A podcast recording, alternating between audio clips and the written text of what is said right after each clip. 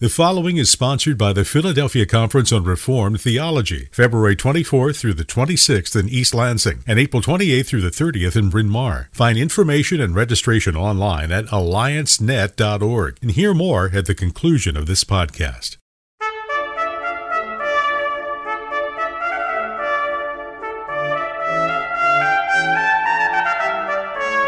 This is Theology on the Go, a brief interview about an eternal truth. In terms of the traditional understanding of Reformed Presbyterians, which I think aligns with the Scripture, the central most element of worship is the preaching of the Word. Hello and welcome to Theology on the Go. My name is Jonathan Master. I am joined by my friend and co-host, James Dolezal. James, how are you? Jonathan, I'm doing well. Looking forward to our discussion in this episode.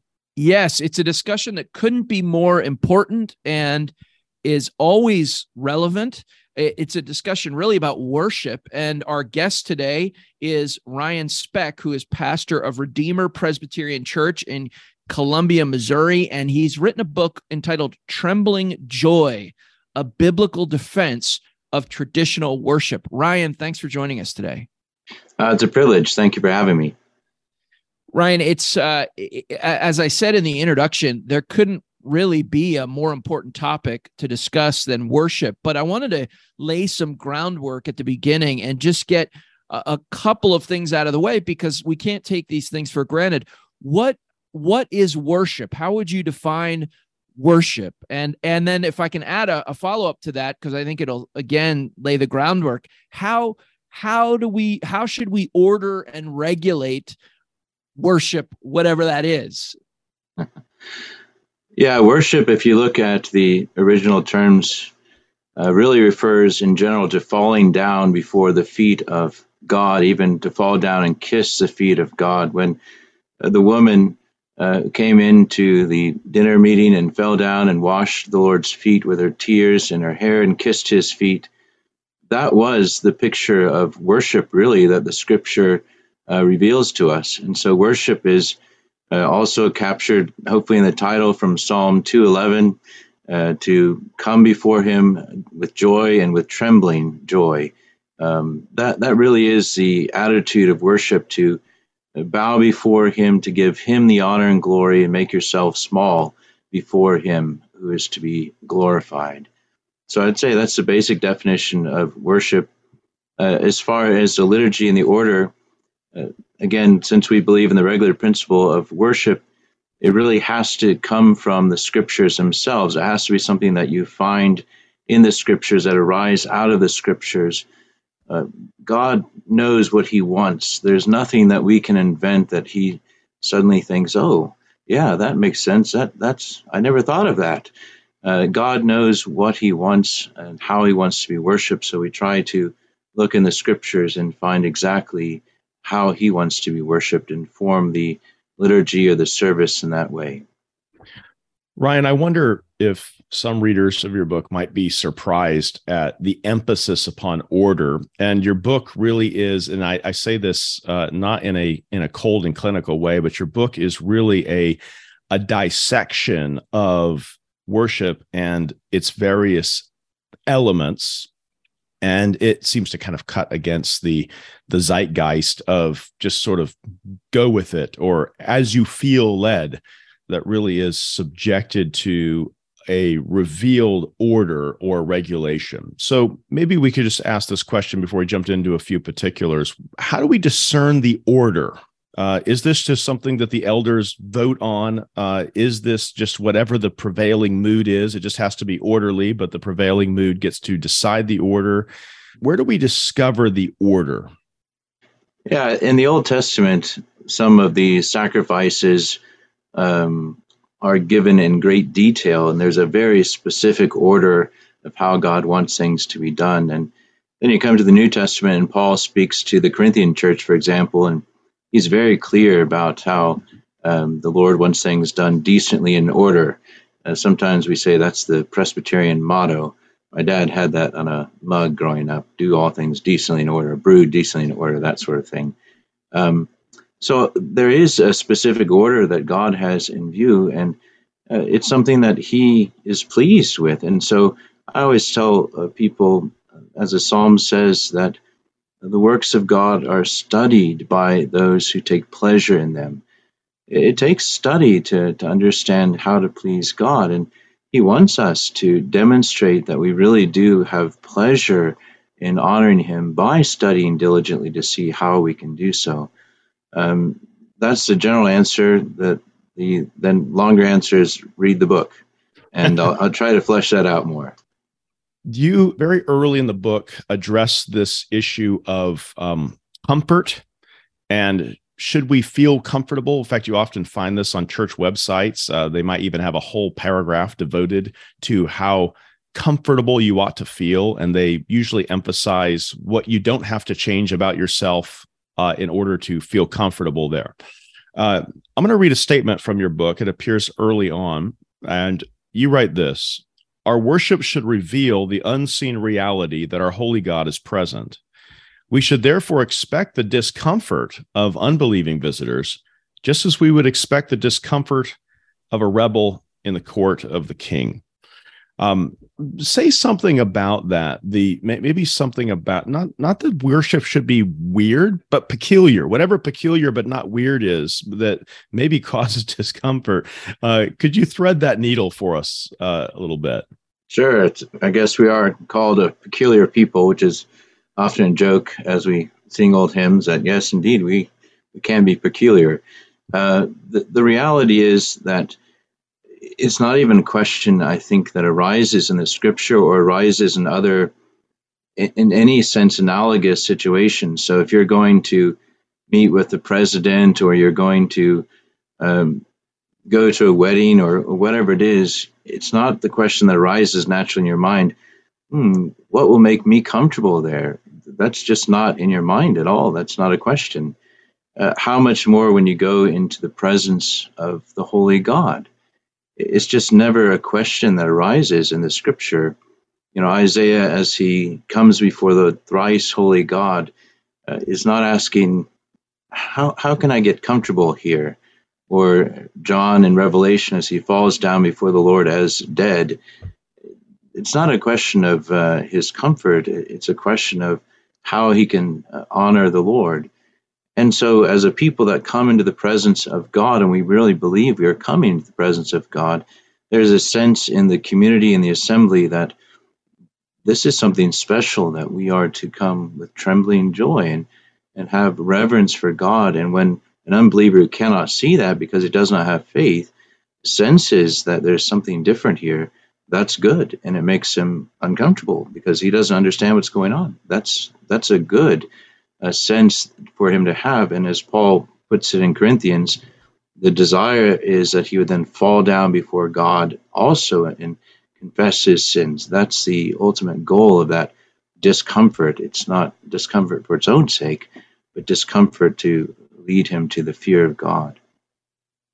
Ryan, after we talk about sort of mood and comfort, you then get into the various elements of worship. And that might seem almost science lab sounding to some people, the elements of worship. But maybe you could say, what do you mean by the elements of worship? And then what are, if you could frame that out for us, what are some of the key elements of worship that really must be there given the order that's been revealed to us by God himself? Sure. The word element really refers simply to the basic building blocks of any worship service, the specific acts of worship that we go through in any service. So the reading of scripture, prayer, singing, preaching of the word, the sacraments, and so forth. So it simply refers to the essential parts of worship that are actually honoring to God that he commands in the word. With regard to the elements that really are crucial, certainly in terms of our day and in terms of the things that are important in the modern church, I think music and singing is a very significant element and controversial element. But in terms of the traditional understanding of Reformed Presbyterians, which I think aligns with the scripture, the central most element of worship is the preaching of the word. And I know, and I say in the book that whenever a pastor says, "Oh, the preaching of the word is most important," I can just hear people say, "Oh, yeah, the pastor." That's your part. Yeah, you happen to think that's the most important, but hopefully that's not pride, but it's derived from what we believe Scripture teaches, which is why, for example, if you have a service of an hour and a half or so, and 45 minutes of that is devoted to sermon or that sort of ratio, it's not illegitimate. It's not wrong. It's actually proper because of the significance of preaching as given in the Word of God. Because of its primacy, maybe you could say something briefly to the way in which the other elements, which aren't preaching and are really important, even vital in our worship, how do they relate to the preaching and the heralding of the Word of God? What kind of connection?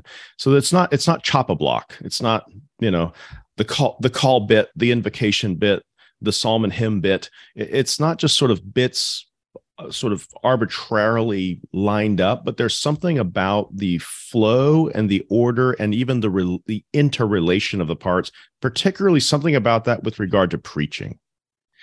Yeah, because we believe that preaching is the centralmost element of worship, we design all of the service around the theme of the text that we have for the sermon. So, and we naturally do this. I think every church to some degree naturally does this, whether wittingly or unwittingly. If you have, for example, a text on the birth of Christ, you're naturally going to be singing songs that deal with that particular topic, and everyone does that. But that's how we should form every worship service, around the topic and the text for the sermon. And even the calls to worship and the prayers should be formed as much as possible around that theme. Minimizing cognitive dissonance as much as possible. Right. So there you have a consistent flow driving you to one primary point of the whole service.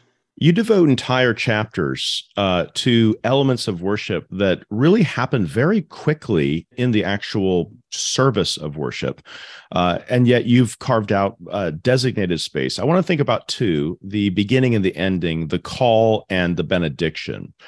What, maybe you could just say, what makes the call and the benediction unique and something more than, and you contrast it to a meditation, I think, and you distinguish these from a meditation in one hand, or just even from the doxology in another. What's the distinction between the call and the benediction? What makes them unique, and how are they more than mere meditations or a mere doxology?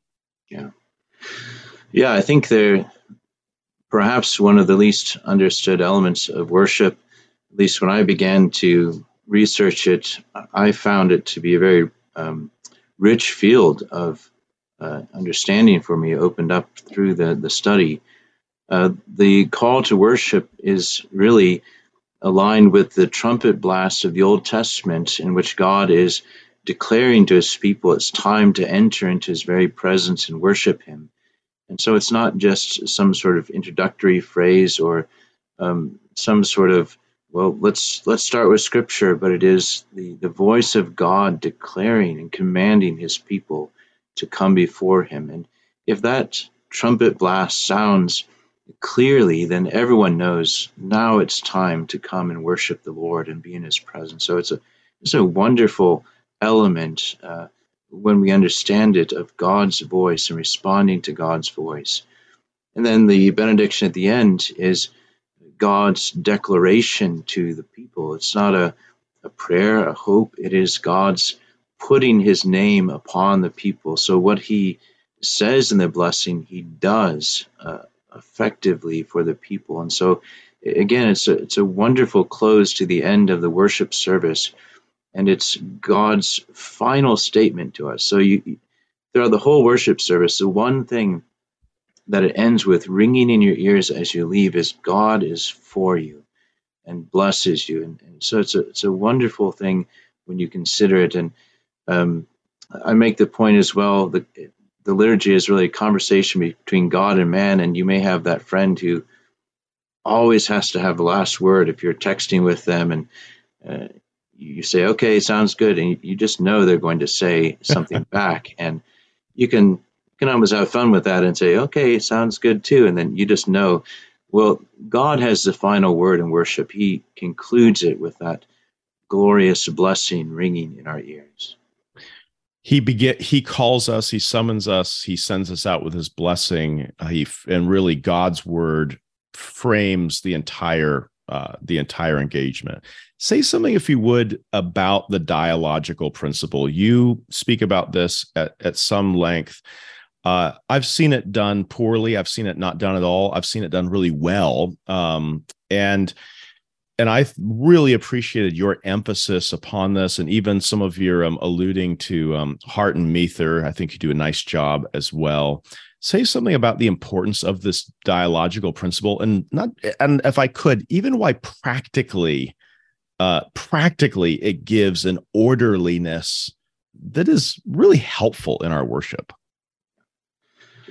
Well, whenever you have a conversation with God, it's always a responsive conversation. We as creatures are always responding to God, who is always the one who initiates. I mean, from the fact that he created us, he initiated our existence, he initiated that relationship with us. And so when we have a worship service, it's always God speaking and we respond to him. And that's really important, that we wouldn't speak then out of turn, that we are always simply giving some response or answer to God in the worship service. He's leading the entire conversation. So I think that's really important in terms of the dialogical principle, that we have a dialogue with God. One last point. We're long into our interview at this point, but at the very end of the book, you have a chapter pulling it all together on the sequence of elements, kind of a flow and sequence proposal. And this is, I guess, the question I want to ask. The elements are necessary because they are revealed and commanded and enjoined by precept and example. In terms of the ordering of them, is there also a revealed sequence? And I'm saying this because I think some people want order of worship can be a taxing thing to think through. Has the Bible itself helped us to think through the ordering of things? Oh, definitely. I can't say that the order I have is the order and the only order. There's no wiggle room there whatsoever. I've nailed it down once and for all. Certainly can't say that. But I do believe clearly that if God knows how he wants to be worshiped, then he'll reveal to us some order or orders in which we properly worship him. It's, it's like a dance. It has its parts. And if you want to dance it well and enjoy it, then you have to know the parts. And so it is with the liturgy. It does sound dry. It does sound boring. But I think it's a matter of opening up to our understanding as to what's happening in worship, so that we can say, I know why I'm confessing sin at this point. I know why I'm singing praise to God with joy in my heart at this point. So it's not a cold, dry order. It is an explanation of why we're doing what we're doing, which helps us to worship God in spirit and in truth to a deeper degree, I think. I want to just say at the end, Ryan, we are grateful for your labors in putting this together. There's so much confusion regarding worship, and so much of it is simply thought of in terms of preference. The questions that are being asked are questions that, as you brought out at the beginning, are not even questions the Bible remotely countenances, questions about comfort, questions about what we enjoy the most. And so this is just a dose of biblical clarity, and I'm grateful for it. We're grateful for it, and we commend it to our listeners. So Ryan, thanks for coming on today. Thanks for putting up with all these challenges that we had in terms of the technology, and thank you for your continued labors. Where I can speak for myself and say I'm honored to number you as a friend, and learned a lot reading this book. Really a privilege to read it. Oh, my pleasure. I'm thankful to be on, and it's my sincere desire that the book will be useful to the church and glorifying to God. James, gone are the days when we recorded this in the same room. I look back on those days longingly. I had to bow out of much of this conversation, but I will say, having familiarized myself with the book, that it is a book that I would commend to our listeners because of the overall approach that it takes, which is really just trying to determine what the Bible teaches about this important subject, and also the tone, the accessibility. And it's not a difficult book, and I think any of our listeners could pick it up and profit from it. I think that's right. Especially those that are charged with leading the church in worship, pastors and elders who have that responsibility. I think particularly those who might be newer to the Reformed faith and the Reformed tradition, who are convinced that there might be a better way, a more thoughtful, a more biblical way to order their corporate worship together. I think they could not but profit from this book. It has the strength of analysis in that it breaks down the elements and examines each sort of in itself and in its biblical basis, and then really brings it back together into the whole. And I think this is a book that has much to teach us in helping us to rightly order our worship before God. I'm sure readers will benefit from that. Well, if you are a listener who would like to have the opportunity to win a copy of this book, you can go to placefortruth.org, click on the Theology on the Go link. There's a space there for you to enter your information, and we have copies of this book. In fact, this book is published by the Alliance of Confessing Evangelicals, so it's another instance of the good work the Alliance is doing. If you are able to contribute to the ongoing work of the Alliance, you can do that at alliancenet.org or placefortruth.org. If you find the podcast helpful, please rate and review on whatever platform you're downloading us from, and send it along to someone else who might benefit from it. And as always, thank you for listening to Theology on the Go, a brief interview about an eternal truth.